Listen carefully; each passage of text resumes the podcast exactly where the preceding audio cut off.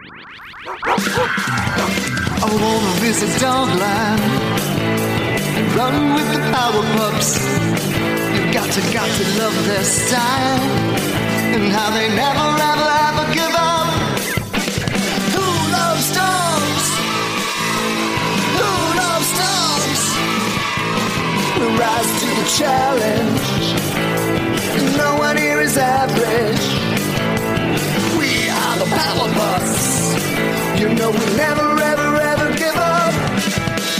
Dogs, dogs, you love dogs, dogs, dogs, you love dogs.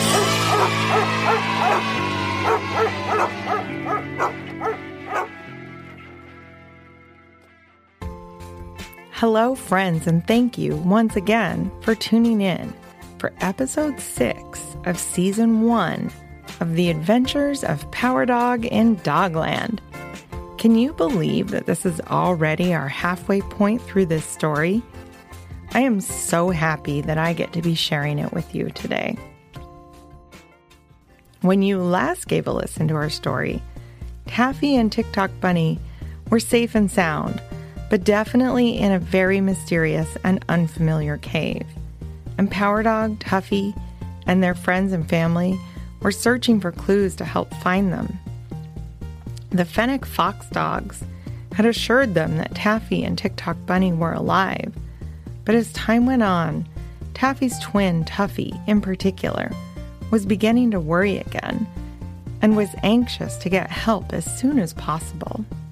They had just arrived at the island of Meowie, and they were stunned by its beauty, even under the circumstances. You may remember they'd been ferried by the Fennec Maxrow from the Meowie communications platform through a storm of fiery rocks and ash raining down from the sky because the volcano on the nearby island of Hawufi had rather unexpectedly blown its top. A fluffy curtain of soft white velvety clouds enshrouded or surrounded the Fennec's home island of Meowie. Were these clouds somehow protecting Meowie? Power Dog wondered. After they had climbed ashore, they were hurried into a lush garden park with thick bushes of foxglove flowers, bending to and fro in the gentle but disturbingly ashy breeze. Power Dog took just a moment to feel relief that there were no longer any embers or sparks raining down on them. He hoped to never, ever, ever see that again. Chondro, Mom Slice, Dog Wings, and President Bernie Sandals joined them in the garden, and they all trotted along behind the Fennecs, who were making their way very quickly. They came up to a long wooden hall where another Fennec was waiting. The Fennec smiled warmly and announced, The council and scientists are gathered. We have news from Hawufi, the volcano, and beyond. Come quickly. Everyone hurried into the hall. Wait, did that Fennec say beyond? What beyond? thought Power Dog. Tuffy and Power Dog were scared, but also feeling electrified upon entering the great hall of the Fennecs.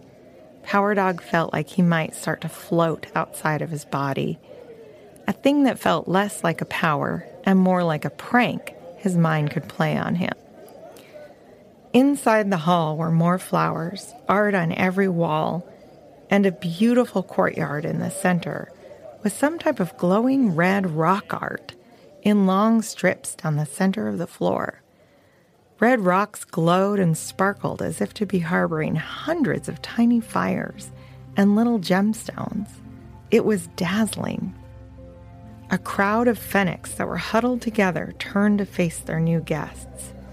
A shadowy figure was sitting between the crowd and the red rock floor art, wearing a hooded cape. Dog Wings and Mom Slice were the first to get close enough to see them, and both gasped in surprise. then Power Dog saw who it was, and all three shouted, Fetcher! Then Tuffy gasped too. President Sandals was confused. What is going on here? Power Dog spoke up. This, President Sandals, is my big brother, Fetcher. Chondro, smiling, announced, Miraculously, no one was harmed in the eruption. This brave dog came all the way from the desert den of Cody to warn us, and every living soul was able to get out of harm's way in time. President Sandals nearly collapsed with relief, and sighs and murmurs rippled through the large group gathered in the great hall. President Sandals' bushy eyebrows had shot up when he heard the name Cody. Fetcher, now hugging his family, spoke up. It's true, sir. I have been conducting my apprenticeship with Cody, the golden coyote, the oracle of the desert, for over two years now. Cody foresaw the eruption and sent me to help. Cody foresaw himself sending me too, in case you were wondering. President Sandals took a beat to let this information sink in, and then asked, What might you know of any damage or ongoing threats? A fennec stepped forward and said, Oh, there is extensive damage to the land and to the seas. You are most certainly needed on Hawufi. Dogwings recognized the fennec and interjected, Thank you, Dr. Leynaud. President Sandals, I would be happy to help you out on Hawufi. I will be needed there as well. It was true. Dogwings was a Dogland renowned scientist and geohistorian who understood the history and possible futures of their world. His passion was the natural world, and he worked with other scientists all over Dogland to connect the dots between their various disciplines in service of the environmental health of the planet and harmony with its residents. Are we all going to Hawufi? asked Power Dog. Um, what about my sister and the monster? whispered Tuffy shyly. He wondered if Cody had foreseen that event and what the Desert Oracle might know. He didn't want the eruption of the volcano to make everyone forget. Mom Slice smiled at both of them and opened her mouth to speak, but was uncharacteristically interrupted by Maxrow, who seemed to still be in a supportive mood. You little dogs are very much needed here on Meowie. You would think all of these recent events would have exhausted the pups so much that they'd never gasp again. But gasp they did and they gasped big and responded again in unison We, we are? Chondro took over. Yes, we will have a mission for you both. And while you help us, we will help you find your sister and your special bunny one, the one you call TikTok. Tuffy noticed that Fetcher did not look surprised to hear this. He deeply wished to be able to know what Fetcher and Cody might know. Mom Slice nodded and said, Oh, so you know? to the Fennecs, and they nodded yes. Mom? questioned Power Dog. All eyes were upon her. Power Dog, we first discovered your ability to withstand high heat and even fire when one night, while we were reading books at the hearth, you jumped over the fire screen and danced playfully among the flames. Your poor brother, she said, nodding to Fetcher. He singed his paws terribly, trying to fetch you out. After we patched him up, we were astonished that your fur, every part of you, even your whiskers, were completely unharmed and only slightly warmer than normal. And you were as happy as a little bug in a rug to have danced in the fire on that night. Power Dog, Fetcher, and Tuffy all smiled warmly. They'd heard this story before, dozens of times, in the way that parents love to relive special and extraordinary events that have happened for a family. She then turned and smiled at Tuffy. And Tuffy, when your mothers discovered both you and Taffy have friendship and connection powers, then we knew that all of you would go on to greatness, and we'd hoped it would be together. We just didn't know your powers would be needed so soon, while you're all still so young. She turned to the Fennecs and asked, Do you already have a plan? Power Dog and Tuffy's minds were absolutely spinning. What kind of mission? When? Was it dangerous? Did it involve fire? Lava? Is that why Mom Slice brought up the heat power? The fennec that Dogwings had called Dr. Leonard spoke up.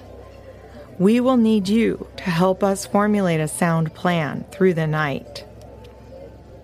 Mom Slice and Dog Wings looked at each other, and then she said, Yes, of course.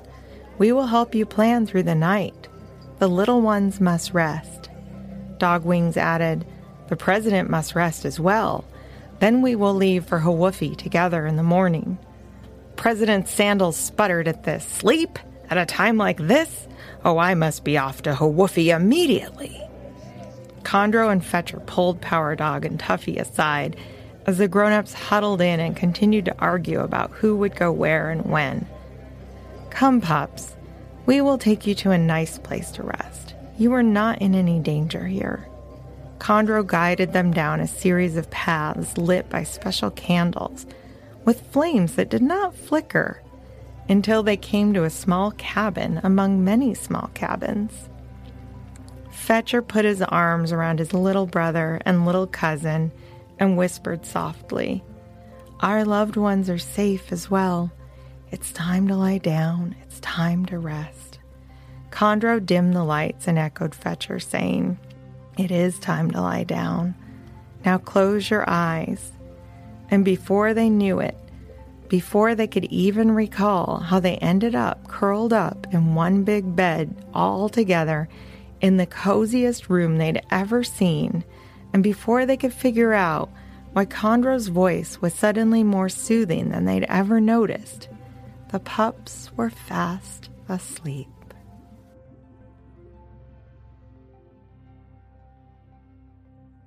And that's all for today. Tune in next time as we start on the second half of our story and see how it unfolds.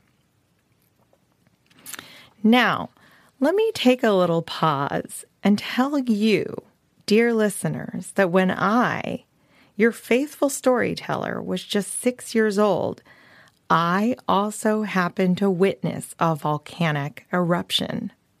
The eruption I'm talking about was the eruption of Mount St. Helens in Washington State, USA.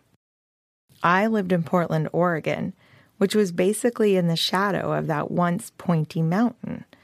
I watched the ash pour upwards out of the mountain and into the sky while sitting atop the fence in our backyard with my parents and my little brother.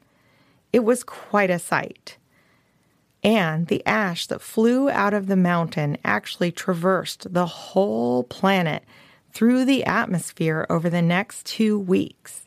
The longest distance recorded of the ash fallout was nearly 2,000 miles away from the volcano in the state of Oklahoma.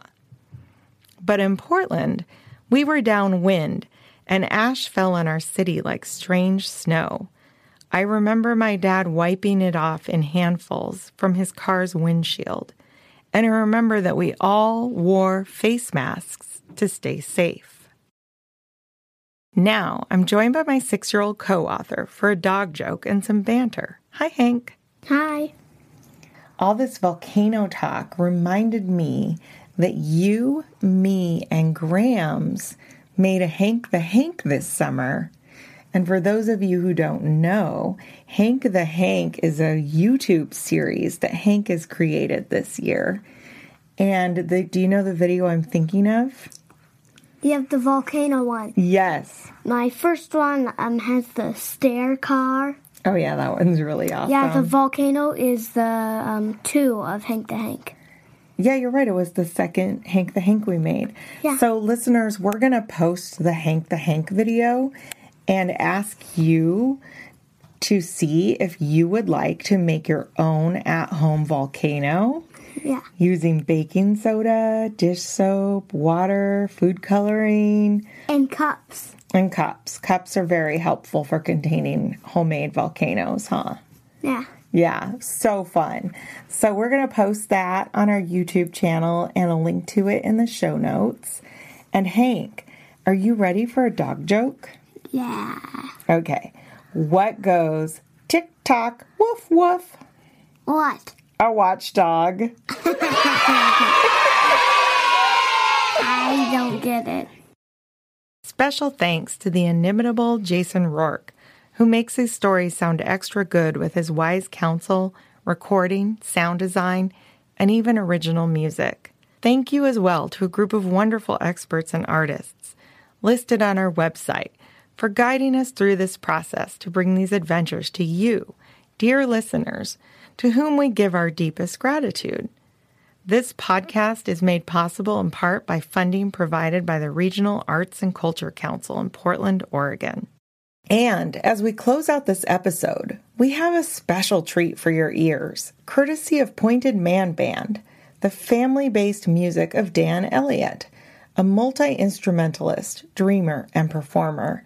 Having started as a homegrown naptime inspired recording project, the music of Pointed Man Band has since become a part of a larger and ever expanding genre. Together with friends Eric, Vinny, Kay, and Kevin, they record and perform original music and lyrics that seek to reflect and are inspired by the curiosities and complexities in our world. The song that we're going to play today is called The Yellow Dog of If. We love it, and we will post more information on our website and social media so that you can find more Pointed Man Band songs. They are just wonderful.